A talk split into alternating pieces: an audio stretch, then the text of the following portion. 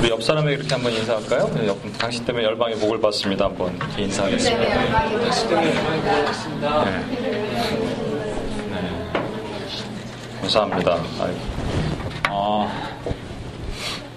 네, 여기 장소가 아, 저도 처음 와보는데 참 장, 장소는 좋네요. 좀 멀어서 그렇지. 네. 네. 그 저, 그래서 오신 분들 환영하고 멀리까지 이렇게 오셨습니다. 이렇게 대부분 36가 이런 데서는 차 타고 오기가 어, 바로 한 번에 올 수 있는데 여기 또 오셔야 되니까 여기 앞에 많이 비어 있는데 뒤로 다 이렇게 몰려 좋습니다. 괜찮습니다. 예. 그래요. 어, 오늘 중보자 초청의 밤으로 어, 우리를 부르셨기 때문에 특별히 어떤 것을 가지고 얘기를 나눠야 되나 고민하다가 아, 이게 지금 UPS가 이제 한국에도 있고 여기 뉴욕에도 있습니다. 그래서 한국에 갔을 때도 마찬가지 중보자 초청의 밤을 해서 많은 분들을 초대할 수 있는 시간을 가졌거든요. 아, 그때 아, 나눴던 말씀을 추가적으로 오늘 좀 이렇게 보완을 해서 말씀을 이렇게 나누고자 합니다. 음, 그, 어, 제가 원래, 예, 잘 보이시나요? 조금, 조금 멀죠? 그렇지만 오늘 원래 이제 성, 저는 이렇게 파워포인트 성경을 이렇게 비치는 걸 별로 안 좋아하는데 같이 찾아보고 하는 건 좋습니다만은 특별한 날이니까 함께 파워포인트 보면서 말씀을 한번 같이 한번 읽겠습니다. 망군의 여호와께서 시작. 만군의 여호와께서 이와 같이 말씀하시되 너희는 잘 생각해 보고 복하는 분야를 불러오며 또 사람을 보내 새로운 분야를 불러오되 그들로 빨리 와서 우리를 위하여 애국하여 눈에서 눈물이 떨어지게 하며 우리 눈꺼풀에서 물이 쏟아지게 하라 이는 시온에서 통곡하는 소리가 들리기를 우리가 아주 망하였구나 우리가 크게 부끄러움을 당하였구나 우리가 그 땅을 떠난 것은 그들이 우리 거처를 먹었음이로다 합니다. 그녀들이여 너와의 말씀을 들으라. 너의 귀에 그 이들의 말씀을 받으라. 너희 딸들에게 애국하게 하고 각기 이웃에게 노래를 가르치라. 무릇 사망이 우리 창문을 통하여 넘어 들어오며 우리 궁실에 들어오며 밖에서는 자녀들을 거리에서는 청년들을 절절하려 합니다. 너희 같이 말하라. 여호와의 말씀에 사람의 시체가 분토같이 들에 떨어질 것이며 추수하는 자의 뒤에 버려져 거두지 못한 곡식단 같이 되리라 하셨느니라. 여호와께서 이와 같이 말씀하시되 지혜로운 자는 그의 지혜를 자랑하지 말라. 용사는 그의 용맹을 자랑하지 말라. 부자는 그의 부함을 자랑하지 말라. 자랑하는 자는 이것으로 자랑할지니 곧 명철하여 나를 아는 것과 나 여호와는 사랑과 정의와 공의를 땅에 행하는 자인 줄 깨닫는 것이라. 나는 이 일을 기뻐하노라. 여호와의 말씀이라. 아멘. 그 17절에 있는 말씀, 만군의 여호와께서 같이 말씀하실 때 너희는 잘 생각해보고 곡하는 분열을 불러오며 또 원래는 애곡하는 부녀인데 또 사람을 보내 지혜로운 부녀를 불러오라. 부녀 형제들한테 죄송한 얘기인데 부녀들이 오는 모임이에요 이게 원래는. 예, 부녀라고 말씀하신 이유가 무엇일까? 좀 이따 한번 설명을 드리고 아, 곡하는 분야, 애곡하는 분야, 우는 사람 불러오라. 요즘 참 물, 이게 감성이 좀 메말랐고 울지 않는 시대 같아요. 근데 아무래도 교회에는 이제 자매들이 많고 그러니까 그렇죠. 어, 제가 옛날에 섬기던 교회에서도 새벽 기도를 토요일마다 이렇게 드렸을 때, 아, 내가 교인이 이렇게 많지 않았을 때인데 자매들이 한 2, 30명 꼭 새벽에 왔습니다. 그렇죠? 꼭 새벽에 와서 앞에 그 이렇게 조그만 강단이 있었는데 그 앞에 자리를 잡는 모 자매들 몇명 있었어요. 너무 크게 제 뒤에서 막 방언으로 기도하고 형제 기도하고 막 그래갖고 내가 너무 커 형제를 주십시오 막 주님께 막 발악을 해갖고 내가 근데 그 상구에 가니까 김지윤 강사님인가 뭐 그분이 하시는 그 동영상이 아주 많이 유명하더라고요. 그거 보니까는 이렇게 얘기하더라고요. 자매님들은 절대로 어, 새벽 기도 갈 때 마스카라 하고 가지 마십시오. 마스카라 하고 가서 이렇게 막 흘리고 이렇게 내리고 그러면서 머리가 부시하고 막 박수치고 기도하고 그러면 형제들 다 떠난다는 거죠. 절대 안 좋아합니다. 그런데 저는 그렇게 생각하진 않아요. 어, 저는 가장 아름다운 얼굴 중에 하나가 이렇게 마스카라 이렇게 흘린 기도하다가 흘린 그 이 얼굴이 정말 아름다운 것 같아요. 그리고 그 오드리 햇번 한국 발음으로 오드리 햇번 아드리 그 한국 한국 가서 아드리 그랬더니 욕 먹으면 되게 혼나는 줄 알았어요. 그 이번에 한국 갔을 때 보니까 밤에 이렇게 영화를 TV에서 해주더라고요. 근데 제가 늦게 집에 들어갔더니 어, 그 로마의 휴일 영화를 하고 있더라고요. 그래서 부모님과 함께 같이 봤습니다. 로마의 휴일 아시죠? 알죠, 여러분? 네.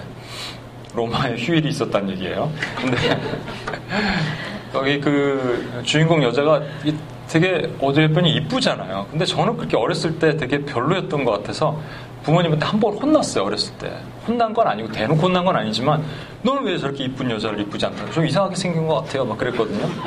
아, 초등학교 때. 그랬는데 그 유니세프 대사로 오드리 헵번이 아프리카에 가고 아기를 안고 70이 넘은 나이에 그 사진이 있거든요.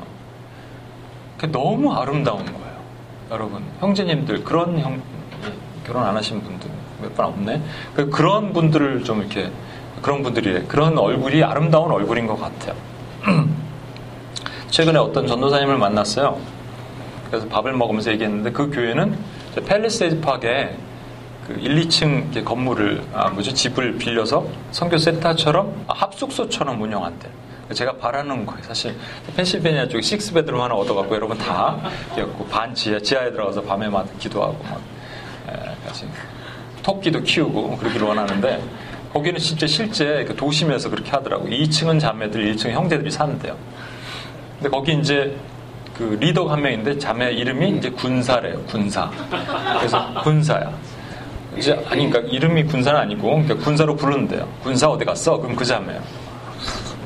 몇 년간 이렇게 열심히 섬겼는데 그 자매가 하루는 그 전도사님한테 왔더니 나 못하겠어. 막 진짜 눈물 글썽을 싸우면서 나 이제 그만 둘래. 아, 왜 그러냐니까 열심히 지금까지 정말 눈물을 흘리며 새벽 기도하고 아, 교회에서 기도하고 여기 군사로서 불리면서 기도했는데 뭐 그런 일이 있었나 봐 잘 모르겠는데 좀그 음, 외모가 입장한 자매가 한두 명씩 거기에 합류했었나 봐요. 그러면 형제들이 막 파도를 탄다는 거예요. 막 파도를 타.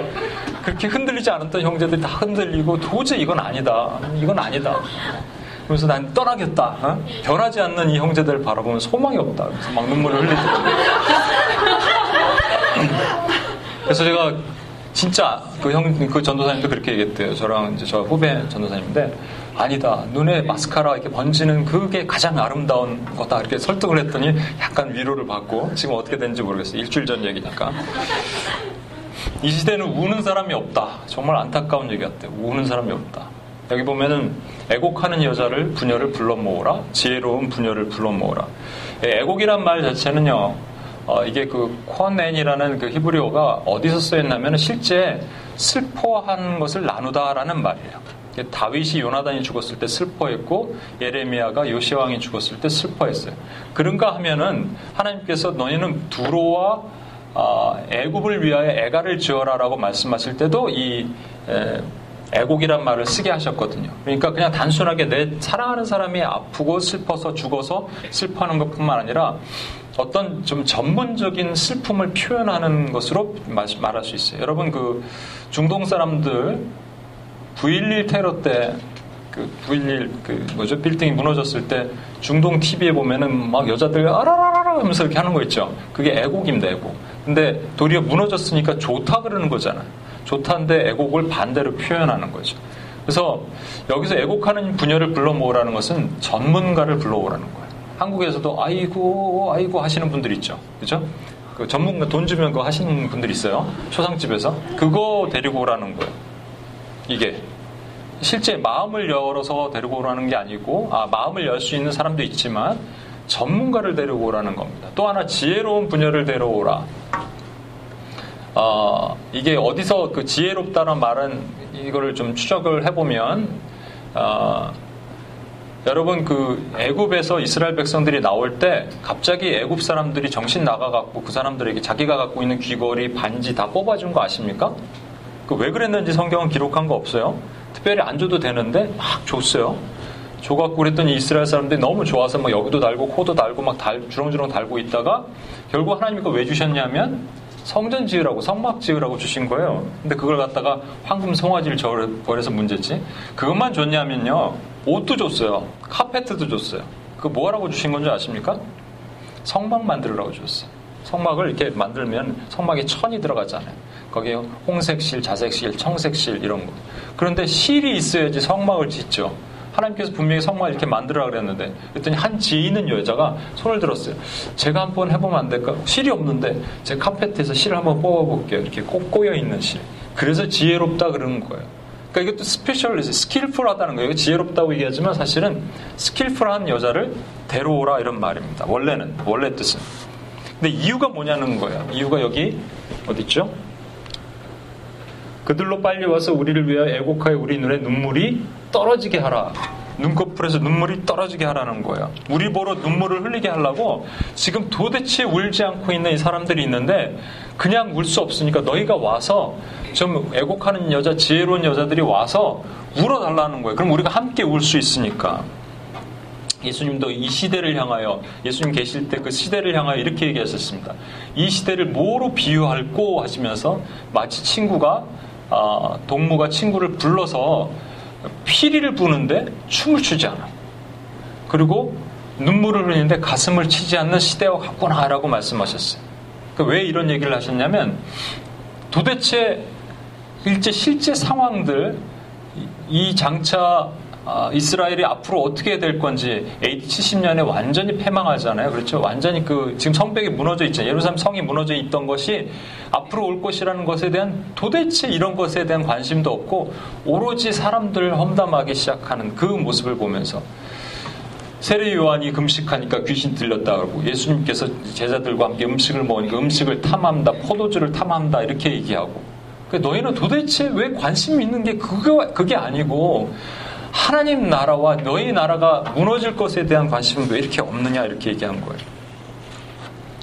제가 보니까 이번에 한국을 갔을 때 9월 음, 한 달간을 제가 원래는 작년에 안식년인데 이제 작년을 제가 잠깐 문을 닫고 훈련을 한 기간이 있어서 올해 제가 안식 년을 못하고 안식 월을 한 달간 했습니다.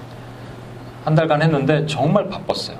어, 이것저것 많이 막 다니고 그래도 어, 좀 하나님의 음성을 듣겠다고. 하나님 제가 어디로 가야 됩니까? 뭐 선교사입니까? 목사입니까? 교회를 해야 됩니까? 선교단체를 계속 해야 되는 겁니까? 어디입니까? 뭐 아프가니스탄입니까? 중국입니까? 해도 모르겠는 거예요. 짬뽕입니까? 짜장면입니까? 해도 모르잖아요, 여러분. 그렇죠? 애들 얘기하지만 우리 훈련 받고 있는 형제님들 있는데 예, 제가 자주 얘기하는데 짬뽕입니까? 짜장면입니까? 하면은 아, 압니까, 여러분?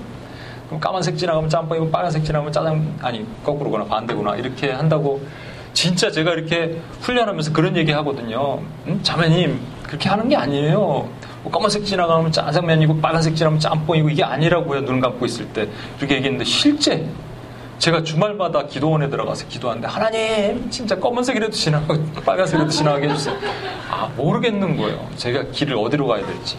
너무 분주하니까 모르는 것 같아요. 갑자기 우리 어머니가 제가 오기 한 이틀 전에 다리가 이상하다 이상하다 그러더니 바로 주저앉으셨어요. 몇, 몇 시간 만에. 그러더니 다리를 못 쓰신 거예요. 저는 그 깜짝 놀랐습니다. 그렇게, 그렇게 될 수가 있을까? 그냥 다리를 전혀 못 쓰신 거예요. 그러니까 질질 바닥에 끌고 가, 다닐 정도로. 그래서 제가 한 2주간 연기를 하고 조금 더 같이 있어야 될 것 같아요. 연기하고 있는 동안에 제가 이제 UPS 코리안에게 얘기를 하고 거기에는 이제 안 가고 2주 동안에 완전히 진짜 온전한 안식을 했어요. 그랬더니 제가 가정 예배가 회복되고 회복되다 보니까 하나님의 음성이 들렸던 것 같아요. 근데 중요한 거는 제가 세 가지를 봤습니다. 제 안에 긴박함, 하나님 어떡합니까? 지금 좀 어떻게 좀 살려주세요 하는 긴박함의 기도가 나오더라고요. 또 하나는 간절함, 간절함이 있었어요. 하나님, 제가 떠나면 이제 어머님 혼자, 아버지 혼자 계신데 이거 어떻게 하냐고, 하나님. 그래서 간절함이 제 안에 있었던 것 같아요. 어느덧 제, 제 기도에 간절함이 많이 사라졌던 것 같은 거예요. 제 생각에. 그리고 세 번째가 극률함입니다. 부모님이 불쌍한 거예요, 제가. 그냥 연세 드셔서 불쌍한 것보다 그냥 안 됐다 이런 생각이 들기 시작했어요. 긴간긍, 긴박함, 간절함, 극률함. 근데 아까 얘기했던 것처럼 예수님 시대에는 또 구약의 시대에는 바벨론 포레로 끌려갈 거라는 이 긴박함이 있는데 사람들은 몰라 전혀 신경 안 써. 간절함 나밖에 몰라 이스라엘 백성들이 고아 과부에 대해서 냉대했어요. 그리고 마지막으로 극률함이 없었어요. 예레미야나 느헤미야나 뭐 에스라 이런 사람 몇 명 빼놓고 성경에 울었다는 사람 별로 없습니다, 여러분. 왜 안 울, 왜 안 울까요? 어, 가장 큰 이유는 사실은 음, 여기 숨어 있어요. 뭐냐면 구약의 예언의 핵심은 뭔지 아십니까? 아니 미안합니다. 구약의 예언의 핵심은 이렇게 울어라라는 거고요. 너희가 알아라라는 거고요. 거짓 예언의 핵심이 뭔지 아십니까? 거짓 예언의 핵심? 그런 딱 한마디로 표현하면 평화다 평화다요. 평화다 평화다. 여러분 요즘에 한국에 유튜브에 이렇게 막 뜨고 있는 것 중에 하나가 12월 달 10일 20일인가 하는 남북 아니, 남북 전쟁이래. 그건 저기 미국이지. 아, 한국 전쟁이 일어난다고 합니다. 그 얘기 들으셨어요? 못 들으셨어요? 아, 별로 관심 없으시구나, 여러분. 아무리 미국에 와 사신다고 하지만, 그래도 한국에 좀 관심을 가져주시고, 전쟁이 일어나는데, 뭐, 핵폭탄이 터지는지 어떤지 모르겠는데, 일어난다는데. 그런 일이 일어난다고 그럴 때, 어, 반응이 뭐냐면요. 대다수의 반응은 물론 수많은 그런 거짓 예언들이 있어 왔기 때문에 그럴 수도 있습니다만은 두 가지 반응으로 딱 나눠집니다. 하나는 많은 사람들, 소수의 많은 사람들은 극렬히 기도하는 사람들은 큰일 났다. 기도하죠. 지금 금식하고 있어요. 지금 한국에서 많은 분들 금식 기도하고 있다. 상당수의 더 많은 사람들은 80% 90%는 이렇게 얘기합니다. 절대 내 손에 장을 지지는데 전쟁 안 일어난다. 이겁니다. 성경의 이 두 가지 말씀이 핵심으로 지금 이 시대 가운데 있는 거예요. 하나는 이쪽에서는 평화다, 평화다, 평화다 얘기하니까 평화래잖아 얘기하고 여기서는 지금이 그때다, 그때다 얘기하니까 지금이 그때래잖아 하고 이렇게 쭉 갈라지는 거예요. 그거 얘기 오늘 지금 말씀드립니다. 두 가지가 이 시대에 필요한데 눈물이 필요하고 지혜가 필요한데 여러분 잘 한번 들어주십시오. 저는 그 세월호 한국 갔더니 세월호가 아주 막 나라 전체를 아직까지 덮고 있더라고요. 근데 세월호 보면서 또 한 가지 생각했던 게 세월호에 관련된 게 이제 유병원 구원파잖아요. 왜 하필이면 구원파일까 생각했으면 이단 중에 그 하고 많은 이단 중에 구원파일까? 다른 거 그 신천지 요즘 아주 그 아주 그냥 눈에 가시처럼 보는 신천지였으면 얼마나 좋았을까? 아니면 그 여호와 증인 있죠. 문선명 뭐 이런 거 있죠. 통일교 문선명 이런 거 좀 하면 안 되는데 왜 구원파 구원파라고 잘 알려지지 않은 것 중에 하나가 저는 여기 하나님의 숨은 뜻이 분명히 있을 것 같아요. 뭐냐면 여러분 구원파라는 것에 에, 잘 여러분 모르시겠지만 구원파는 한마디로 요약하면 이겁니다. 구원받은 나를 알아야 되고 그리고 여러분 한번 구원받으면 걱정할 필요 없는 거예요. 회개할 필요도 없어요. 이게 구원파입니다. 저, 저 저쪽에 뉴저지에 그 구원파랑 약간 베레아랑 섞인 이상한 교회가 있습니다. 알려드릴게 나중에 여러분 가실까봐 안 알려드리는데 나중에 알려드릴게 그런데 가시면 안 되고요 거기 가면은 막뭐 어, 구원받은 나를 알아? 모른다 그러면 이제 다시 받아야 된다고 막 하고 그럼 그날 받은 거야? 알았지? 이렇게 얘기하고.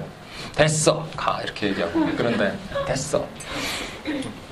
어 그런데 잘 보십시오. 어 그래서 LA에 있는 어떤 김세윤 교수라고 한국에 되게 그 신학적인 석학인데 그분이 이렇게 얘기했습니다. 개혁교회들이 갖고 있는 왜곡된 칭의론 칭의, 의로움을 받았잖아요. 저와 여러분이. 의로움을 받았는데 그게 왜곡됐어요. 그래서 의로움을 받았기 때문에 우리는 구원파는 아니지만 마치 구원파처럼 사는 거예요. 내 삶의 변화가 하나도 없어요. 아까 얘기한 것처럼 도대체 하나님의 은혜를 내가 입었다면 어떻게 삶의 변화가 없이 이렇게 살 수 있냐고요.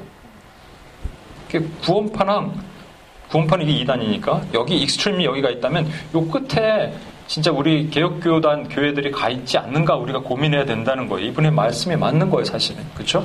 한국 교회를 하나님께서 보여주려고 꽝 치신 거 아니겠어요? 그 다음에 이쪽 끝에는 또 뭐가 있는지 아십니까? 이쪽 끝에는 사실 캐톨릭이 있어요. 캐톨릭은요, 음, 여러분 은혜로 구원받는 것도 있지만 그 예수 그리스도 플러스 알파 은혜로 구원받는 것도 있지만 세상에 착한 일을 많이 하면 구원받는다라고 얘기하는 것이 캐톨릭이에요. 그래서 교황이 한국을 방문했습니다. 이 세월호 사건이 있을 때 구원파 이슈가 있을 때 교황이 왔다고 이두 가지 엑스트림은 좌와 끝과 우측과 좌측에 있는 모습을 한국 사회에 던져주신 메시지인데 우리는 그냥 그런가 보다 생각하고 있지만 그런가 보다가 아니에요. 이거 하나님의 놀라운 섭리가 있는 거예요. 라오디게아 교회가 있습니다. 한번 읽어볼까요? 내가 말하기를 시작. 내가 말하기를 나는 부자라 유하여 부족한 것이 없다 하나 내 공부한 것과 가련한 것과 가난한 것과 눈먼 것과 벌거벗은 것을 알지 못하는 도다 내가 너를 권하노니 내게서 불로 연단한 금을 사서 유하게 하고 이것을 사서 입어 벌거벗은 수치를 보이지 않게 하고 안약을 사서 눈에 발라 보게 하라. 예, 그 라우디게아 교회는 계시록의 일곱 교회 중에 제일 마지막 교회인데 이 계시록 어떻게 보냐에 따라서 좀 다릅니다. 그래서 계시록의 첫 번째 교회가 에베소 교회인데 그것은 이제 순서대로 봐야 된다는 하는 분들이 있어요. 그런 분들은 에베소 교회는 초대교회고 어, 요 바로 전 교회가 칭찬받은 빌라델피아 교회는 종교 개혁대 교회고 이 라우디게아 교회는 저와 여러분이 살고 있는 이 시대 교회라고 얘기하는 분들이 있는데 그러면 빌라델피아 교회에 분명히 예수님께서 뭐라고 말씀하셨냐면 마지막 때 온 세상에 시험이 임할 것이니라고 얘기했기 때문에 그게 안 맞아요. 그때 이런 그렇게 해석하는 게 아니고 이 모든 각각의 교회가 오늘날 저와 여러분이 다니고 있는 이 교회의 모습에 부분 부분 보이는 거예요. 라우디게아 교회가 왜 마지막에 있을까 생각을 해봤습니다. 라우디게아 교회가 정말 우리가 살고 있는 우리의 교회, 우리, 우리 자신의 모습과도 너무나 비슷한 거예요. 근데 이렇게 얘기하는 겁니다. 저는 한국에 있는 많은 교회, 아까 뭐 울지 않는 교회, 미국에 있는 많은 교회, 울지 않는 교회의 모습이 아닌가. 울 일이 없어요. 울 생각이 없어요. 왜냐면은 괜찮거든요. 부자라고 생각되거든요. 괜찮은 거예요. 근데 부자면 되면 안 되는 거예요. 원래는 심령이 가난해야 돼요. 근데 이렇게 주님께서 뭐라고 말씀하시냐면 불로 연단은 금을 써서 부유하게 하라. 그, 그 금이 어, 연단을 해야 된다는 거죠. 두 번째는 흰 옷을 사서 입어서 벌거벗은 수치를 그러니까 빨가벗고 다니는데 우리가 모른다는 얘기예요. 지금 세 번째는 안약을 사서 눈에 발라라. 지금 눈에 보이지도 않는데 잘 보이지도 않는데 막 이렇게 희미하게 보이는데 보인다고 착각하고 사는 사람들. 그 영적인 소경과 영적인 빨가벗기로 다니는 사람들이 우리의 모습이라는 거죠. 뭐 거기 뭐가 있, 있습니까? 아 그거요. 예, 알겠습니다. 하나님의 진노가 이 시대에 어, 있어요. 하나만 더 볼까요?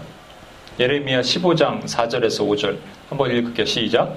내가 그들을 세계 여러 민족 가운데 흩으리라 예루살렘아 너를 불쌍히 여기지 않으며 너를 위해 울지 않으며 돌이켜 내 평안을 물을지 않으며 누구냐인 거니까 지금 이렇게 하나님께서 진노하셨거든요. 울자가 누구냐니까 없다라는 얘기예요. 이 시대에 울어야 되는데 울자가 없는 거예요. 여러분 그 에스더서 아시죠? 에스더서의 핵심은 뭐냐면 에스더와 아하수에로 왕과의 대화입니다. 근데 아하수에로 왕은 실제 바사에 있는 페르시아에 있는 옛날 왕이고요. 그 세상을 상징하는 왕이지만 둘이 대화할 때만큼은 에스더는 저와 여러분이 되는 거고 교회가 되는 거고요. 아수에로 왕은 하나님이 되시는 거예요, 여러분. 그래서 에스더가 아수에로에 가갖고 이렇게 얘기하는 거. 원래 가면 죽거든요. 하나님의 영광의 얼굴을 그냥 부르지도 않은 상태에서 가면 저와 여러분이 죽듯이 마찬가지인 거예요. 잘 갈 들어갈 자격도 없고 들어갈 능력도 없는 저의, 저와 여러분이 주님 앞에 깊은 지성소로 들어가서 주님 좀 봐주세요. 그랬더니 왕이신 그 아수에로가 하나님이 에스더야 뭘 원하니 네가? 당신 뭘 원하십니까? 말만 하라고. 그냥 너무 이뻐 보이는 거예요. 아까 눈 이렇게 이거 있죠? 예, 마스카라 번진 그 모습이 하나님 눈에는 너무너무 아름다운 거예요. 그래갖고 말만 하라 그러니까 그랬더니 명품 백이요. 이렇게 하면 안 되는 거야. 하나님 앞에까지 가갖고 명품 백을 얘기하는 게 아니고요. 뭐 여기 뭐 직장 취직 결혼이요. 결혼.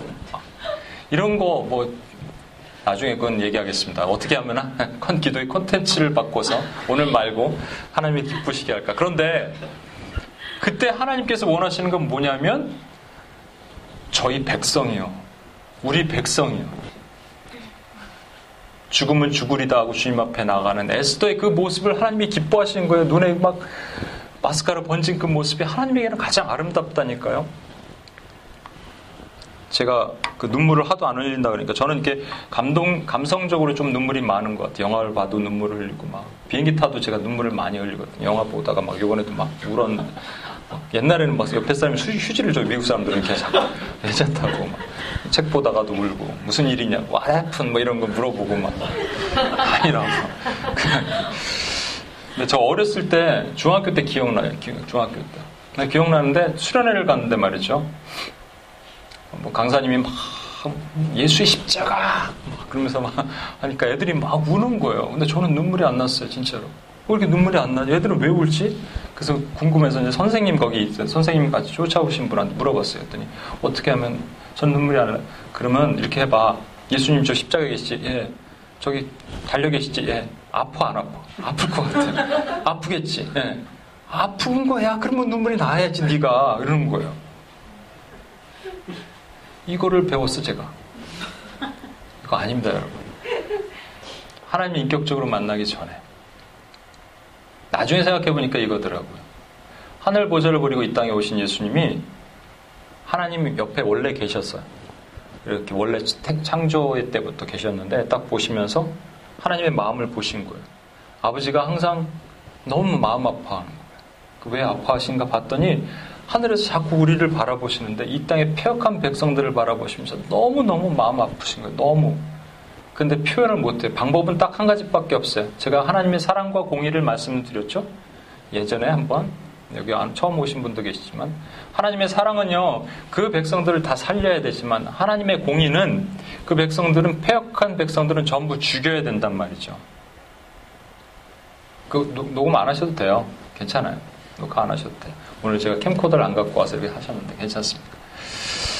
그러니까 하나님의 사랑은 우리를 다 살려야 되지만 하나님의 공의는 우리를 다 죽여야 된단 말이죠. 그러니까 방법은 딱 한 가지밖에 없다고 이것을 하나님이 아들에게 먼저 말을 걸어야 되는데 하나님의 사랑하는 아들에게 진짜 하나밖에 없는 사랑하는 아들에게 근데 어떻게 말을 거냐고요. 네가 내려가서 대신 죽어라 이거를. 근데 그걸 아신 우리 주님이 이 땅에 오신 거라고요. 왜 하나님의 마음을 아니까. 예, 유일한 방법은 뭐냐면 하나님의 공의와 하나님의 사랑이 서로 싸울 수 없으니까 한 가지 방법은 뭐냐면 그냥 하나님이 직접 내려오시면 되는 거예요.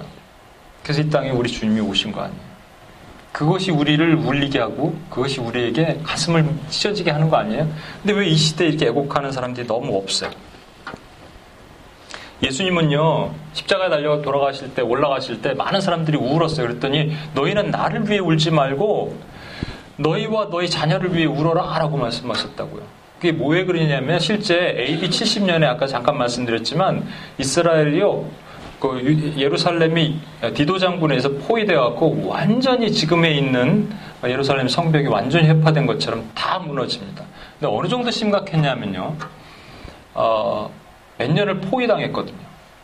그리고 110만 명이 죽었는데 직접적으로 칼에 맞아 죽은 사람은 칼 맞아 죽거나 이게 찔려 죽은 사람은 한 10만 명이고 나머지 100만 명은 어떻게 죽었냐면 어 그냥 질병과 굶주림으로 죽었어요. 굶주림으로 죽으니까 어떻게 되냐면은 아이를 아이가 죽으면 그냥 아이를 먹었어요. 남의 아이가 죽으면 서로 달려들어서 먹는 거예요. 그래서 엄마는 자기 아이를 이렇게 먹을 수는 없으니까 땅에다 파묻으면 사람들이 쫓아가서 그걸 먹고 얼마나 참혹했겠습니까? 그 현장의 모습을 말씀하시면서 너희와 너희 자녀를 위해서 울어라고 말씀하신 거예요.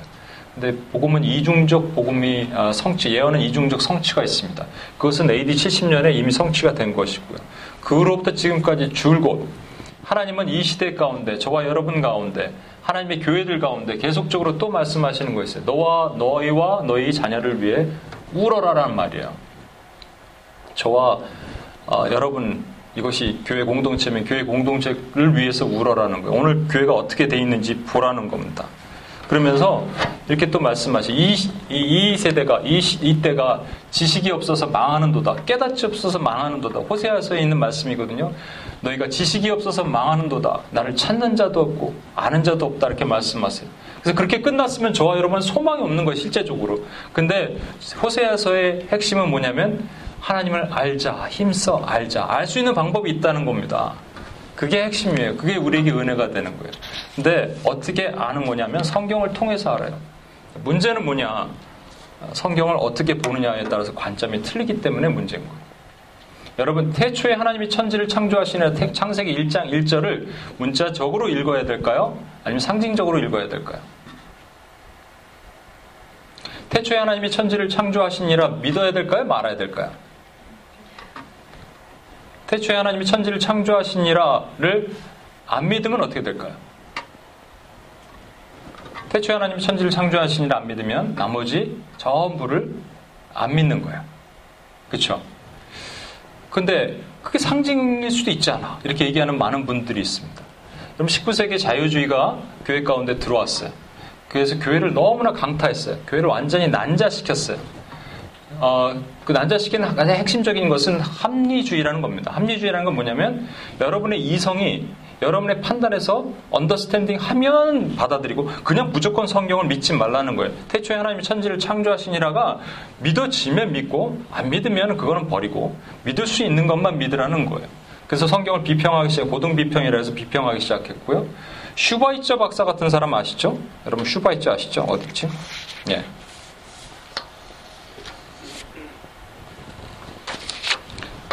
슈바이처는 역사적 예수 연구라는 어, 책에서 성경에서 예수님의 기적을 다 빼버렸어요. 예수님의 기적을 다 빼고 사람 예수만 봐야 된다 이렇게 얘기했어요. 슈바이처 좋아하는 좋은 사람 같지만 아닙니다. 철저하게 왜곡된 사람이에요. 그, 그 이후에 뭐 좀 어려운 얘기를 하겠습니다. 신정통주의라는 것이 나왔습니다. 자유주의가 너무 파급이 컸기 때문에 교회가 저항하다가 교회가 잠깐 이겼거든요. 일단 신정통주의라는 것이 나오면서 여러분 잘 아실 수 있는 그 신학자 중에 칼 바르트나 그 선교적 신학의 폴 틸리히 같은 사람들이 일어났습니다. 폴 틸리는 우리 그 저도 이제 선교 신학을 했는데 선교 신학의 아주 거장이라고 알려져 있어요. 근데 이 사람이 죽을 때 이렇게 사람들이 와서 제자들이 물어봤습니다. 선생님, 혹시 기도하십니까? 나는 기도 안 해. 그러면 뭐 하십니까? 나는 명상해. 이랬다는 거예요. 죽을. 그 사람 어디가 있을까? 네? 여러분 아시는지 모르겠는데, 그, 어, 그 불교계 아주 그 어르신, 어, 이판승이신 분이 있습니다. 성철 스님이라고, 성철이라는 분이. 죽었죠. 1987년에 4월 23일 조선일보 버버에다가 죽기 전 뭐 이런 그 유명한 글들을 신문에다 기재할 수 있습니다. 거기다 이렇게 썼습니다. 이 사람은 명상의 달인입니다. 명상을 깊이 깊이 깊이 깊이 깊이 하는 것은 무아지경 나를 무아로 만들고 만들면 이런 것들이 나타난다고 얘기했어요. 사탄이여 어서 오시옵소서 나는 당신을 존경하며 예배합니다. 당신은 본래 거룩한 부처입니다. 이게 실상이라는 거예요. 그래서 이 지금 이 폴 힐리 같은 분은 난 기도 안 해, 명상해. 이런 분은 지금 도대체 어디 있을까? 여러분, 조지 해리슨이라고 아십니까? 조지 해리슨 잘 모르시나? 비틀즈의 멤버 중에 기타 치던 조지, 조지 해리슨 있습니다. 나의 사랑하는 주라는 곡을 만들어냈어요. 그래서 많은 사람들이 아, 드디어 크리스찬으로 회심했구나. 얼마나 좋아했는지 몰라요. 근데 거기서 뒤에 백코러스가 노래를 하는 게 이런 게 있어요. 크리슈나, 크리슈나. 그래서 사람들은 크리스, Christ 얘기하는 줄 얼마나 좋아했는지 몰라. Christ인가 보다. 크리슈나, 크리슈나가 뭐냐면 힌두의 신 이름이에요. 힌두 신 이름. 그러니까 여러분 겉으로 드러난 거 보고 이게 지금 정말로 교회인지 아닌지를 알 수가 없는 시대가 된 거예요. 그럼 하나님이 찾으시는 것은 눈물이 필요하고 두 번째 어, 지혜가 필요한데 아까 얘기한 것처럼 창세기 1장 1절에 있는 것을 문자적으로 봐야 되느냐 아니면 상징적으로 봐야 되느냐에 대해서 아까 합리주의가 들어오면서 이성으로 있는 받아라. 또 한 가지 얘기가 나온 게 뭐냐면 그 창세기 1장 1절에 있는 그 말씀 창세기는 상징적인 것이다 이렇게 풀어서 그, 그 코스타에 보면 이번에도 갔다 오신 분이 있는데 우종학 교수라는 사람이 서울대 물리학과 교수가 센세이션을 일으키고 있어요. 처음에는 그것에 대해서 반감, 거부감을 일으키더니 이제 페이스북 같은 데 보니까 수많은 사람들이 막 댓글을 달고 옹호하고 있더라고요. 그게 뭐냐면 하나님께서 천지를 창조하셨다는 거예요. 창조를 하셨지만 거기에 아메바도 하나님이 창조하신 거 아닙니까? 하나님이 작은 물질을 창조하셨지 않느냐. 거기서부터 인간이 진화되어 오는 것도 하나님의 거룩한 개입이 있기 때문에 창조의 한 부분으로 받아들여야 된다라는 겁니다. 아리스토텔레스라는 사람이 어, 진료라고 얘기했는데 진료가 물, 불, 바람, 공기 이런 기본적인 원소가 있는데 그 원소가 들어가 있는 것에서 다른 모양으로 전이 그 사람은 전이라고 그랬어요. 그때는 진화라는 개념이 없었으니까 전이 되면 그것도 어떤 신의 특정한 개입, 아니 신이랑 초자연적인 능력의 개입이 있어서 이렇게 전이 될 수 있다 이렇게 얘기한 거예요. 그거랑 다를 게 뭐가 있어요? 아리스토텔레스가 말한 거랑 이 사람이 지금 말한 거랑 다를 게 뭐가 있냐고요. 이미 그렇게 돼버렸어요. 그런데 저와 여러분은 믿고 있잖아요. 창세기 1장 1절을 믿고 하나님을 믿잖아요. 근데 왜 이 사람들은 못 믿을까요? 왜 못 믿을까? 그러면 딱한 가지밖에 답할 수 있는 건 없어요. 안 믿어지니까. 안 믿어지니까. 그럼요, 창세기 1장 1절을, 음, 믿어지는 사람과 안 믿어지는 사람으로 나누는 거예요. 그러면 주님 보시기에 지혜로운 사람은 누굴까요? 믿어지는 사람을 지혜롭다 하신 거예요. 예수님께서 어, 그 비유를 계속 말씀하시니까 비유로 뭐 씨 뿌리는 비유 이런 비유 저런 비유 얘기하시니까 제자들이 물어봤어요. 아니 왜 자꾸 비유로 얘기하십니까? 그랬더니 이 말씀이 천국의 비밀이 너희들에게는 허락됐지만 그들에게는 허락되지 않았기 때문에 비유로 얘기한다고 하셨거든요. 여기서 그들이라고 말하는 것은 the crowd입니다. many crowd.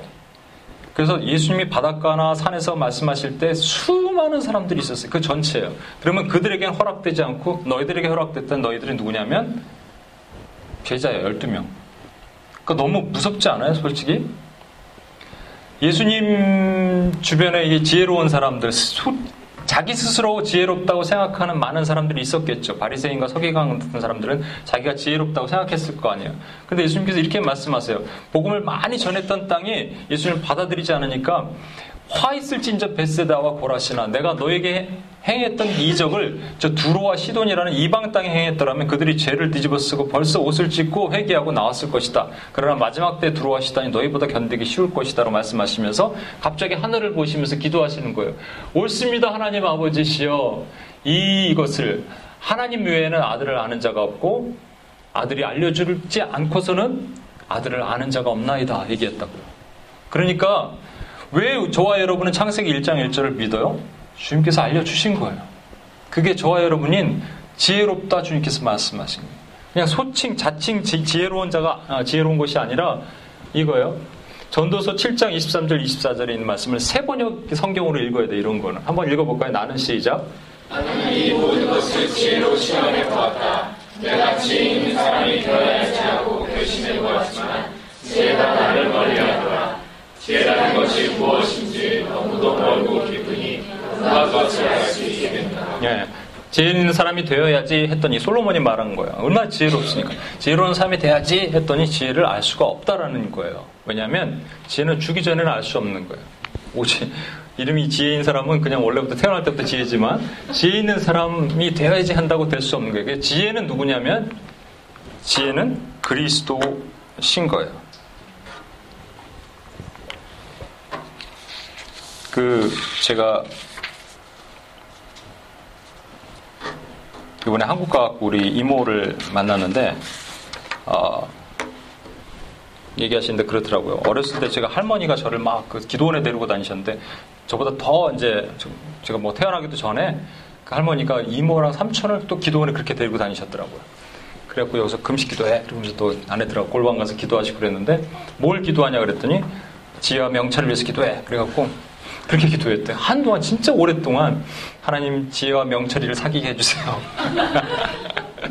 사람 이름인 줄 알고 지혜와 명철을 위해서 기도해서 지혜와 명철이가 잘 되게 해주세요. 지혜와 명철을 사귀게 해주세요. 뭐 그런데 그게 아니라는 걸 깨달았대.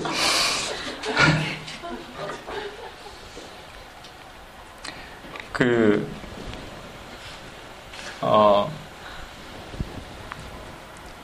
제가 지금 뭘 얘기하다가 지하 명철을 얘기는 그 전에를 까먹었습니다. 그리스도. 예. 그러니까 하나님께서 우리에게 지혜를 주시기 전에는 저와 여러분이 알 수 없고 지혜를 받은 사람이 지혜로운 거예요. 그렇죠? 아무리 스스로 지혜롭다고 얘기해도 지혜롭지 않아요. 왜 울지 않을까요? 세상에 왜 울지 않을까요? 왜 교회가 울지 않을까요? 울게 하시지 않아서 안 우는 거예요. 지혜롭지 않아서 못 우는 거예요. 뭐가 알아야 줄지. 막연하게 예수님 팔 아프겠지. 못, 못 아프겠지. 뭐, 못 받는 아프겠지. 그럼 짜, 짜봐. 울어봐. 이게 아니고, 그게 아니라니까요. 그냥 마음을 주셔야지 우는 거예요. 우리 마음이 부서져야지 우는 거예요. 이것도 하나님으로부터 와야 된다니까요. 또 하나. 그럼 창세기 1장 1절을 뭘로 읽어야 돼요? 문자 그대로 읽어야 돼요. 그렇죠. 그게 믿음이에요. 그런데 성경 전체를 그 문자 그대로 읽을 수 있냐? 그렇지도 않아요. 왜냐하면 성경 전체에 하나님이 특별한 의미로 숨겨두신 것이 있어요. 숨겨뒀다 이런 말이 묵시라 그래요.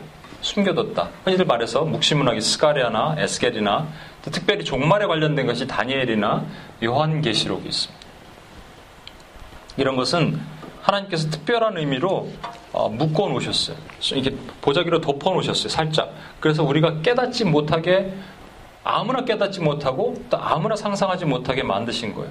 근데 이것을 아까 얘기한 것은 창세기 1장 1절은 이 폐역한 사람들이 말이죠. 그것을 상징으로 봐야 된다. 하나님 첫째 날에 뭘 만드시고 둘째 날에 뭘 만드시다고 얘기한 거는 그게 아니고 그냥 상징이다로 얘기하는 사람들이 있는가 하면 또 하나는 하나님 분명히 묵시라고 덮어두신 것을 갖다가 문자 그대로 봐야 된다라고 얘기하는 사람들이 있다니까요. 거꾸로 가고 있는 거예요, 지금. 그래서 여러분에게 한 가지 입증을 한, 이게 지금 왜, 뭐 얘기하나 여러분 지금까지는 잘 모르시겠지만 조금만 더 들어주시면 이해할 수 있을 것 같아요. 이 계시록에 있는 부분뿐만 아니라 소묵시라 그래서요.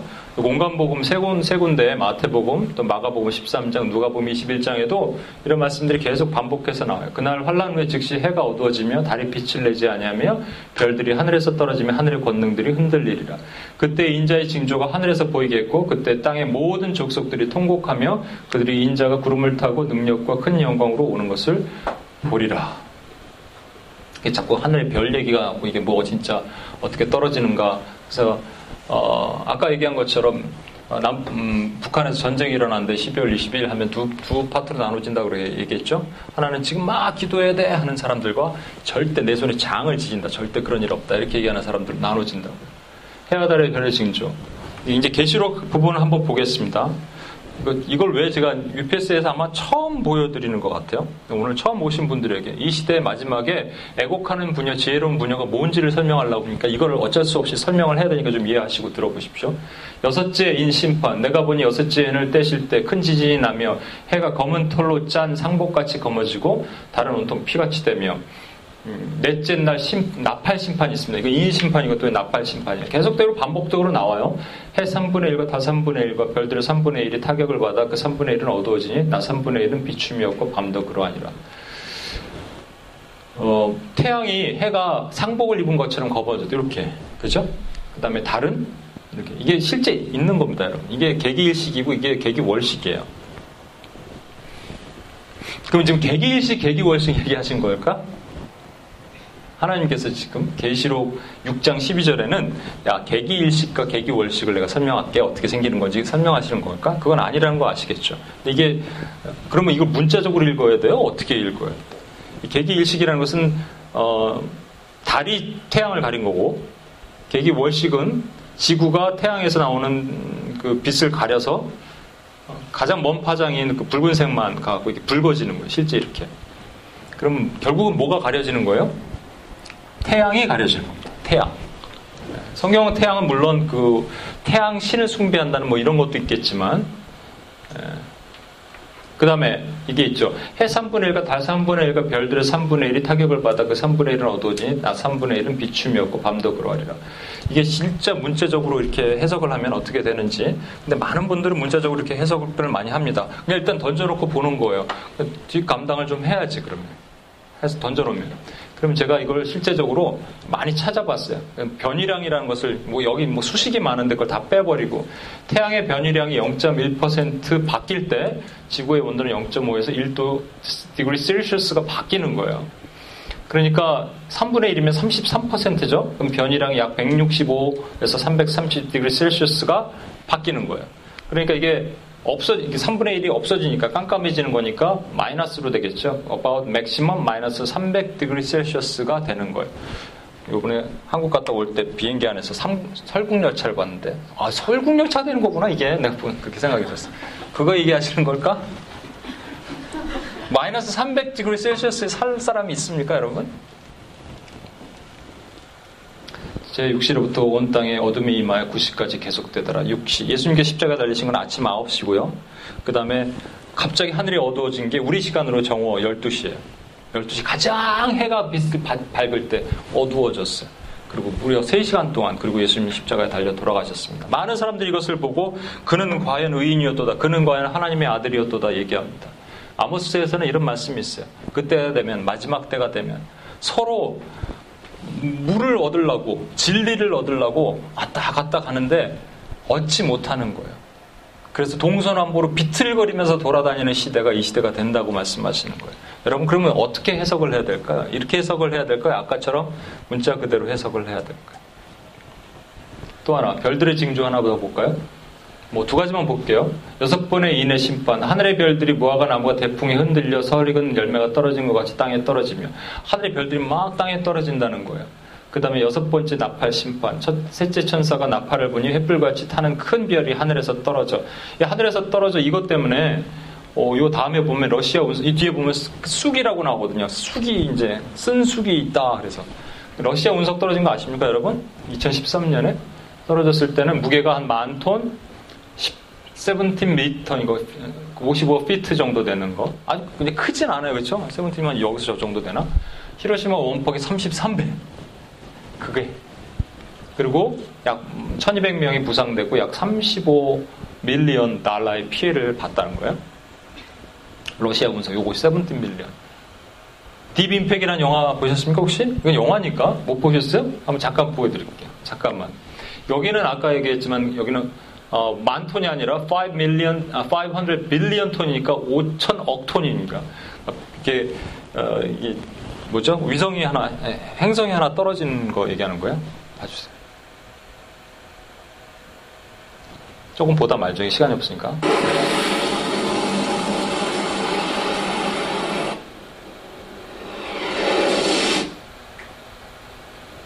다시요.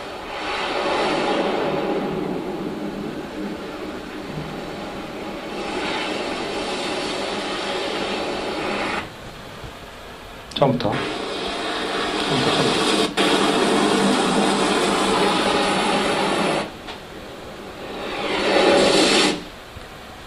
그 화면 그 파일을 한번 열어 주실래요?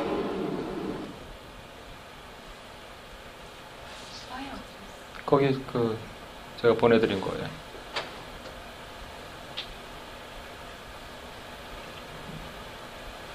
이게 오늘은 뭐가 이렇게 작동이 잘 안 되네요. 아니 그게 아니라 파일을 열어달라고. USB 파일을 열어달라고.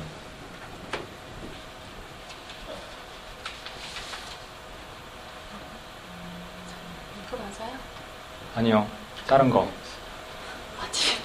USB 파일 못 찾아요? 아니요 찾았어요 음, 그거 보면 되겠다. 다시. 소리가 안 나네요.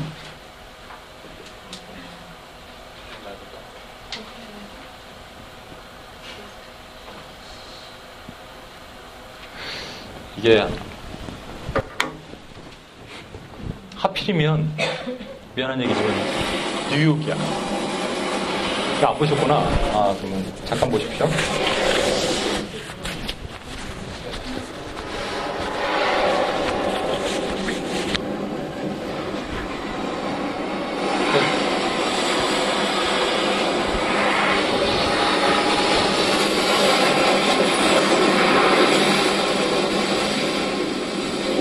아까 봤던 그 500 빌리언 톤의 위성이 하나 바다에 뚝 떨어지니까 그 되게 크지 않아요, 실제로. 뭐 축구장 정도 되는 그 크기의 위성 하나 떨어지게 이렇게 된다는 거예요. 실질적으로 이 과학적으로 되게 어, 검증이 된 내용들이죠.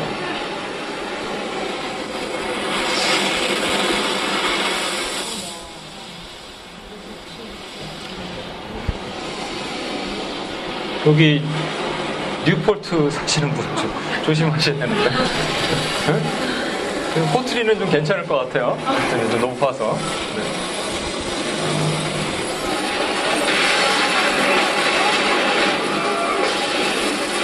여기 이분 꼭 거기서 그냥 안 나오고 네, 그 정도까지 네, 보겠습니다. 그 정도까지. 네. 다시 한번. 네, 이거는 꺼주시고. 네, 그 다음에 왜 안 넘어가지? 네, 이것도 한번 볼까요?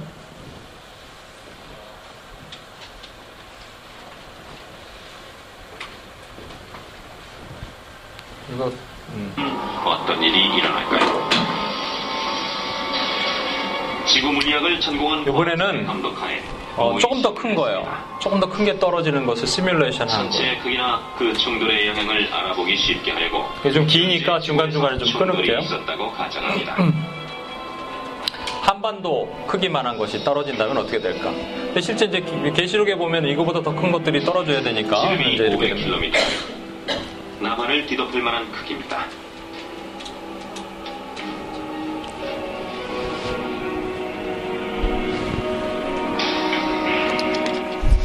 낙하 지점은 일본으로부터 남쪽으로 1500km 지점의 태평양으로 정했습니다. 전체의 속도는 시속 7만 2000km. 하지만 전체가 워낙 거대하기 때문에 으스스할 정도로 느려 보이는군요.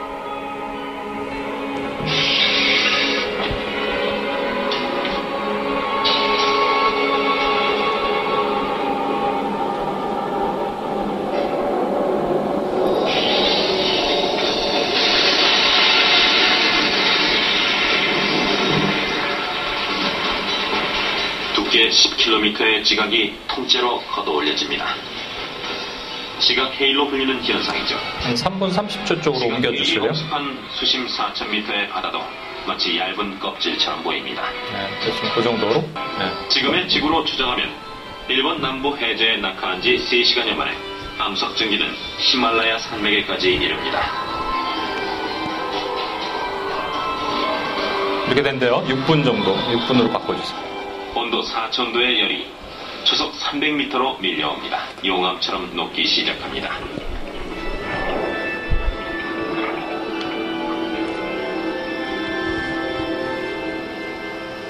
중돌로부터 약 한 달 후.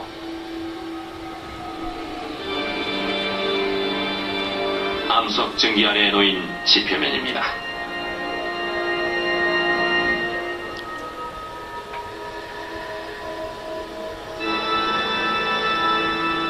평균 수심 4,000m의 바다가 흔적도 없이 사라졌군요. 지름 500km인 천체와의 충돌.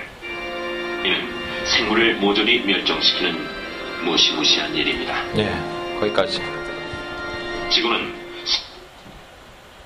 나중에 한번 뭐 파일을 보내드릴 테니까 좀 더 보시고 보실 분 있으면 안 넘어가네요. 네. 그 이거 뭐 여러분 겁먹으라고 보여드리는 거 아니고 실제 이거보다 더 많은 것들이 있는데 세대주의라고 표현하는 여러분 혹시 아시는지 모르겠는데 이제 어, 진짜 큰 환란 이런 환란이 오기 올 텐데 오기 전에 구원받은 백성들은 휴거를 당하는 거예요. 그 남아 있는 사람들은 고난을 받는 거죠. 근데 남아 있을 사람이 뭐 없잖아, 지금. 뭐가 남아야지, 뭐, 고난을 받든지 뭘, 뭐 하든지 하지. 그 여러분은 올라가면 좋, 좋, 좋긴 하겠지만, 남아있는, 뭐가 남아있는 건덕지가 있어야지 남아있죠. 그래서 이것을 저는 뭐라고 생각하느냐. 이- 다시 한번 말씀드리려면 이겁니다. 저는 왜 이 얘기를 하냐면요. 아까 애곡하는 부녀, 지혜로운 부녀를 불러 모으라고 주님께서 말씀하셨거든요. 그렇다면 지금 이 시대는 울지 않거나 지혜가 없거나 하는 거예요.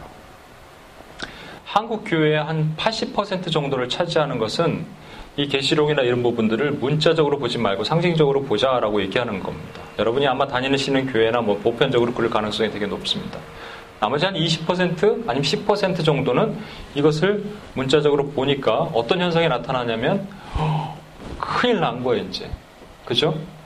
조만간 이런 일이 떨어지면 우리는 큰일 난 거예요. 그래서 뭐 해야 하냐면 그 10% 20%는 모이면 정말로 뜨겁게 기도합니다, 여러분. 근데 80% 90%는 자. 왜냐하면 이거 아니라니까 하도 많이 들어갔고 그냥 자요. 그래서 그냥 자는 사람들을 하나님께서는 좀 울어라, 울어라 말씀하시고 여기서 그냥 이런 거 와서 뭐 광분하는 사람들에게 너는 좀 제발 지혜가 있어라, 지혜가 있어라 말씀하시는 거예요. 그래서 애곡하는 여와, 여자와 지혜로운 여자가 필요한 거예요, 이 시대.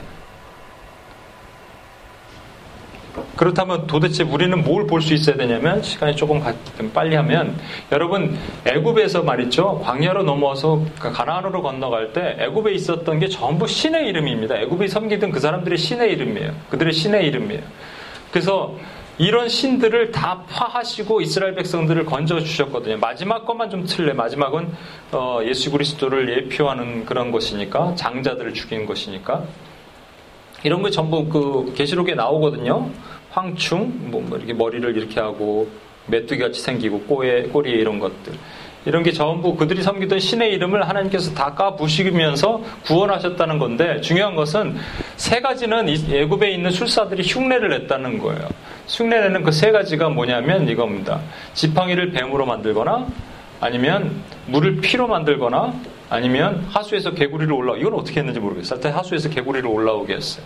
지팡이를 뱀으로 만든다는 것은 권위, 권능을 얘기하는 겁니다. 이거 흉내낼 수 있다는 거. 오늘날 이 시대 물을 피로 만든다는 것은 물은 나일강이 강이 어떤 걸 상징하면은 그 생명을 상징하는 거예요. 그들의 생명, 진리 또는 어, 이게도 되고 이게 복합적인데 이, 이 어, 크눔과 헤크트는 부부예요, 부부.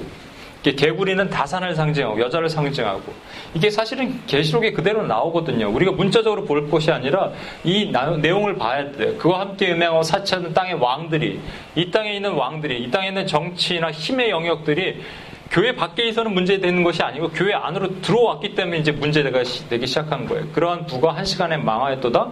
교회 가운데 계속적으로 말하는 게 부, 명예, 권력 이런 것들 얘기하는 거예요. 그리고 내가 보니 개구리 같은 새 더러운 영이 비진리가 들어오고. 그래서 설명을 다시 한번 하겠습니다.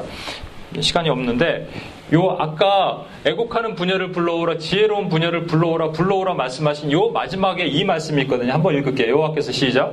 여호와께서 이와 같이 말씀하시되 지혜로운 자는 그의 지혜를 자랑하지 말라. 용사는 그의 용인을 자랑하지 말라. 부자는 그의 부함을 자랑하지 말라. 여기서 지혜, 힘, 번영 이렇게 얘기했는데 자랑하지 말라 그랬는데 이게 결국은 이 세 가지가 지혜라고 얘기하는 건요. 한국의 이 그 우상이에요. 우상. 사람들이 우상 숭배하려고 아까 본 것처럼 표적과 기사가 있으면 믿겠다는 거예요. 보이면 믿겠다는 거예요. 창세기 1장 1절은 믿어지면 믿겠다는 것이고요. 계시록에 있는 것은 원래 상징으로 봐야 되는데 문자한 것은 봐 보여지잖아, 봐 볼 수 있잖아. 그러니까 그렇게 믿겠다는 거예요. 이게 전부 잘못된 거예요. 그래서 이런 것들이 너무 잘못된 지혜들이 너무 많아요. 그런데 예수님께서는 분명히 뭐라고 하셨냐면 이 세대가 표적을 구한다 그랬어요. 보지 않으면 도무지 믿지 않는 이 폐역한 세대들이 악하고 음란한 세대들이라고 말씀하셨거든요. 저와 여러분에게 죄성이 있습니다. 보면 믿고 싶어 하는 죄성이 있어요. 그래서 누군가 보여주면 여러분 그걸 쑥 몰려가는 그 죄성이 있다고요. 근데 이 악하고 폐역한 세대, 음란한 세대가 표적과 기사를 구하지만 내가 요나의 표적에 보일 것이 없다. 분명히 말씀하셨지만 뒤에 제자들에게 뭐라고 말씀하시냐면 마지막에 승천하시기 전에 너희가 표적과 기사를 줄 것이니 너희가 새 방언을 말하고 그 다음에 뱀을 지고 독, 어, 뱀을 집어도 물리지 않고 독, 독을 마셔도 상하지 않고요. 손을 얹든지 병자가 나을 것이다라고 분명히 말씀하셨잖아요. 그럼 표적과 기사 아니에요? 이 차이를 여러분 아셔야 돼요.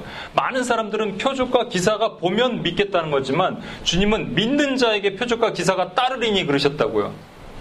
언더스탠드 하시겠습니까? 저와 여러분에게는 표적과 기사가 있어요. 하나님의 은사가 종결됐다고 말하는 사람 다 거짓말이에요. 하나님 이 시대의 마지막 시대 하나님의 교회를 향하여 이 일을 통해서 하게 하시는 거예요. 그러나 문제는 뭐냐면 표적과 기사 보이는 것을 믿는 것이 아니라 믿으면 이것을 주신다. 또 하나는 힘입니다. 요즘 한국에서 교회가 너무 정치화되어 있어요. 교회인지 정치판인지 국회인지 다 모르겠어요. 얼마나 폐역한지 그래서 해방신학 같은 것들이 나오고요. 대표적으로요. 교회가 왜 이렇게 욕을 먹는 줄 아십니까? 여러분 교회가 세상에서 바른 얘기를 못하니까 캐톨릭은 교회 어, 세상에서 칭송받는데 교회는 욕먹지 않습니까? 그러니까 교회는 세상에 나가서 세상을 변화시켜야 됩니다. 뭐 한동대 같은 한동대 되게 좋아합니다. 한동대 저기 UPS 코리아에도 있던데 한동대 형제들은 그렇게 얘기한다고 그래요. 우리를 한동대로 보내신 것은 세상을 바꾸기 위한 그런 의미는 뭔지는 알아요. 그렇지만 하나님이 우리를 세상으로 바꾸라고 보내신 적을 한 번도 없단 말입니다.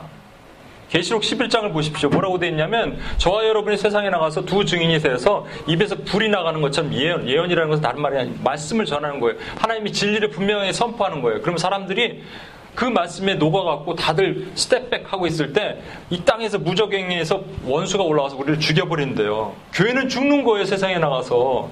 교회는 승승장구, 승승장구는 승리가 아니에요. 승승장구는 마귀가 주는 사탕이라고요. 승리는 뭐냐면 세상에서 죽는 거예요. 세상에서 죽을 때 하나님의 밀알이 돼서 땅에서 죽을 때 그때 하나님께서 다시 우리를 살리시고 부활시키셔서 성, 많은 사람들이 보고 놀란다고 이게 상징적인 의미거든요. 저와 여러분의 삶이 고대로라고요. 승현 형제가 이번에 콜로라도를 가서 캠프를 갔다 왔는데 저한테 그런 얘기를 하더라고요. 그래서 뉴에이지 이렇게 하는 사람들이 음악 하시는 분들은 그거 많이 캠프 같은 데 있나 봐요. 제가 뭐 음악 치료 물어보니까 멍 하면서 이렇게 막 공명을 시키면서 그런 걸 했다 그러는 거예요. 와, 그러면서 승현 형제도 힘들었을 거 아니에요. 근데 승현 형한테 물어봤어요. 거기서 그냥 나오면 어떻게 돼? 불이익을 당한다는 거예요. 여러분 제가 진짜 진짜 이거는 예언이 야 예견을 하는데 여러분 저와 여러분이 살고 있는 이 시대에 훨씬 급하고 강하게 여러분 예수를 믿는다는 이유만으로 여러분 불이익을 당하게 될 겁니다. 그때 여러분은 입술에 불로 나가서 분명히 나의 identity를 선포하고 세상에서 죽어버리라니까 그럼 주님이 살리신다고요. 이게 성경의 말씀이에요. 우리가 세상을 upside down 시키는 게 아니고 주님이 언제 upside down 시켰어? 주님이 가난한 자에게 가지 않으셨습니까? 내가 여러 번 말씀드리지만 옛날에 그 유대 시대에는요 5% 정도의 extreme한 rich, 95%의 extreme한 poor 이것만 있었어요. There is no middle class. 95%가 문맹이었다니까요. 다 가난했다니까요, 여러분. 가난한 종류가 목수냐, 어부냐 이, 이 차이지. 다 가난했다고요. 예수님께서 가난한 자에게 특별히 가신 게 아니라 그냥 다 가난했어요. 예수 성경은 예수님께서 더 많은 경우 바리새인과 서기관들에게 가셨어요. 오해하지 마십시오, 여러분. 우리는 세상에서 죽어야 돼. 근데 교회가 힘이 들어오기 시작하니까 이상해지기 시작한 거예요. 또 하나 교회 번영이 들어왔습니다. 이런 얘기를 합니다. 하나님은 우리가 잘 살기를 원하신다. 아니야. 하나님은 우리가 하나님 뜻대로 살기를 원하시는 거예요. 언제 하나님이 우리가 잘 살기를 원하신다 그랬어요. 우리가 죄인이면 선한 하나님의 성품을 믿는다면 사드락과 메삭과 아벤느고가 다니엘의 세 친구가 그리 아니하실지라도 우리 하나님 우리를 건지시지만 우리를 지금 안 살리실지라도 우리는 우리는 하나님 세상에 주는 번영을 안 따르겠습니다 하는 고백이 튀어나와야 된다. 이 자를 찾고 계신 거예요. 우리 교회가 지금 울지 않는 이유는요, 이것에 묶여 있고요, 교회가 또한 지혜롭지 않은 이유는 또한 이런 것들에 묶여 있는 거예요. 그때 주님께서 말씀하십니다.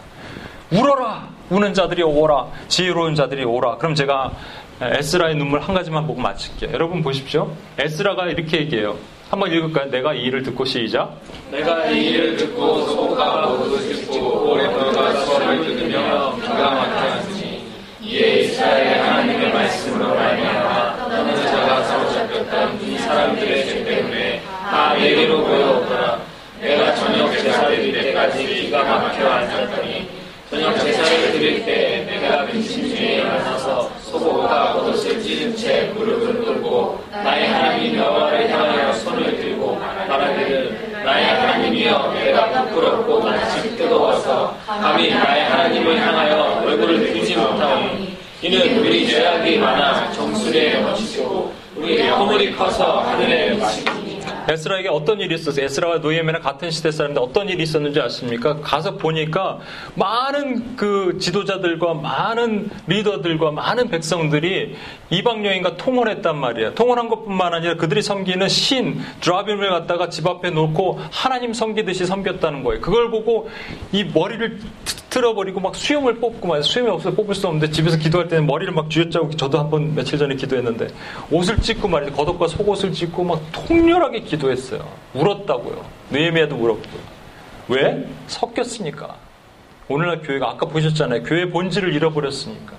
그러면 다시 한번 어, 뭐 이러한 것들 로 놓고 저와 여러분이 울지 않고 있는 자체가 좀 문제가 있는 건데 애곡한 분야, 지혜로운 분야를 불러 모으라고 하셨으니까 그들로 빨리 와서 우리를 왜 애곡하고 우리 눈에 눈물이 떨어지게 하라. 그러면 저와 여러분이 이곳에서 기도하면 에스라처럼 기도하면 진짜로 그런 일이 일어날까요? 그래서 저는 의심이 많이 가요. 솔직히 말해서 의심이 간다고요. 이게 무슨 일이 있을까? 이렇게 모여서 기도하는 기도한다고 교회가 교회에서 하나님의 눈, 정말로 거룩한 기도의 눈물들이 거룩한 지혜로운 사람들이 일어날까? 그랬더니 이 말씀이 있더라고요. 한번 읽을게요. 에스라가 시작. 에스라가 하나님의 성전 앞에 엎드려 울며 기도하여 죄를 자복할 때 많은 백성이 크게 통곡함에 이스라엘 중에서 백성의 남녀와 어린아이의 큰 무리가 그 앞에 모인지라. 예, 말씀 마치겠습니다. 여러분, 저와 여러분이 해야 될 일이 있어요. 그래서 뭐냐면요, 에스라처럼 울어야 돼. 에스라처럼 통곡해야 돼. 이 하나님의 교회를 향하여 순수의 그 복음의 순수한 혈통을 이어갔던 하나님의 교회가 무너진 것을 향하여 함께 울고 기도할 때 하나님은 하나님의 교회를 살리시고 세우십니다. 이것이 저와 여러분에게 주신 사명이고 오늘 이 시간 오늘 중, 좀 시간이 많이 갔는데 중보자 초청의 밤에 저와 여러분을 부르신 이유라고 믿습니다. 어, 우리 한 목소리 한 번만 기도하고 제가 마칠게요. 한 목소리 한 번 기도합시다. 하나님 이 마지막 시대에 애곡하는 부녀, 부녀는 교회입니다. 지혜로운 부녀를 불러오라 했기 때문에 많은 한국의 교회들과 이 미국의 교회들은 이미 잘 안 울어요. 울 일이 별로 없어요. 왜냐 평화다 평화다 얘기를 하도 많이 들었기 때문에. 또 나머지 지혜롭지 않은 사람들은요, 이 시대 큰일 났다는 거예요. 이제 하늘에서 뭐가 떨어지고 핵폭탄 터지고 저기 이제 중동에 전쟁이 일어나면 큰일 난다는 거예요. 아니에요, 그거. 그러나 기도해야 된다. 그분들은 기도하는데 안타까운 것은 뜨겁게 기도하지만 안타까운 것은 제대로 모르고 기도하는 거고요. 여기 나머지 90% 80%는 기도 안 하고 있는 게 문제예요. 극단적으로 표현해서 미안합니다만 한국 교회나 이, 이 미국에 있는 교회를 향하여 저와 여러분이 이 시간 기도합시다. 많은 교회들이 기도하고 있을 거라고 믿어요. 그렇지만 제가 극단적으로 표현한 거 이해하십시오. 그렇지만 더 기도해야 될 것은 하나님의 교회들이 일어나게 해달라고. 애곡하는 부녀, 지혜로운 부녀들이 일어나게 해달라고 우리 같이 한 목소리 한 번만 기도하겠습니다. 이 시간 기도합니다. 하나님 아버지 이 시간 하나님의 교회들이 일어나게 하시옵소서. 애곡하는 부녀, 지혜로운 부녀들이 일어나게 하시옵소서. 하나님의 때 하나님이 부르신 자들이 바르게 일어나서 하나님의 교회를 기도하게 하시고 하나님의 교회를 향하여 하나님 눈물을 흘리게 하여 주시옵소서. 애곡하는 부녀, 지혜로운 부녀들이 일어나게 하시옵소서. 아버지 하나님 아버지 울어야 되는데 울지 못하고 지혜로워야 되는데 지혜롭지 못하는 이 시대 가운데 하나님께서 하나님 아버지 하나님의 교회들을 다시 살리시길 원하심을 믿습니다. 하나님의 교회들이 일어나기를 원합니다. 하나님의 바른 교회들이 세워지길 원합니다. 그 일이 하나님 뜻 안에서 거룩하게 세워지길 원하며 그 능력의 은혜가 하나님 온전하게 부어지길 원합니다. 주여 붙드시옵소서 하나님의 거룩한 은혜로 부어주시옵소서 주님을 찬양하고 예배하게 하시고 하나님의 능력을 부어주시며 거룩의 은혜를 선포할 수 있도록 주여 도와주시옵소서 하나님 아버지 감사합니다. 우리가 오늘 이 시간 애곡하는 부녀, 지혜로운 부녀를 위해서 어, 기도하고 하나님 아버지 기도해야 되지만 기도하지 못하는 이 세대, 울지 못하는 이 세대와 지혜롭지 못한 이 세대를 향하여 하나님의 진노와 눈물이 있음을 믿고 우리가 더 기도할 것입니다. 하나님 이 자리에 모인 소수의 사람들을 통해서 하나님의 거룩한 일을 이루어 주시옵소서. 감사드리며 우리 원하신 예수님의 이름으로 기도합니다. 아멘.